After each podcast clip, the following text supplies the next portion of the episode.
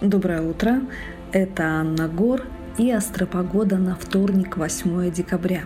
Луна по-прежнему в знаке Девы, благоприятствует мужским стрижкам, волосы будут отрастать медленнее и лучше держать форму. День будет удачен для начала диеты, как-никак надо готовиться к Новому году. Также хорошо для различного рода очистительных процедур, косметической чистки лица, пилинга кожи, волос, чистки крови или кишечника, генеральной уборки дома, на даче, в офисе, для химчистки автомобиля. В общем, сегодня день избавления от всего ненужного.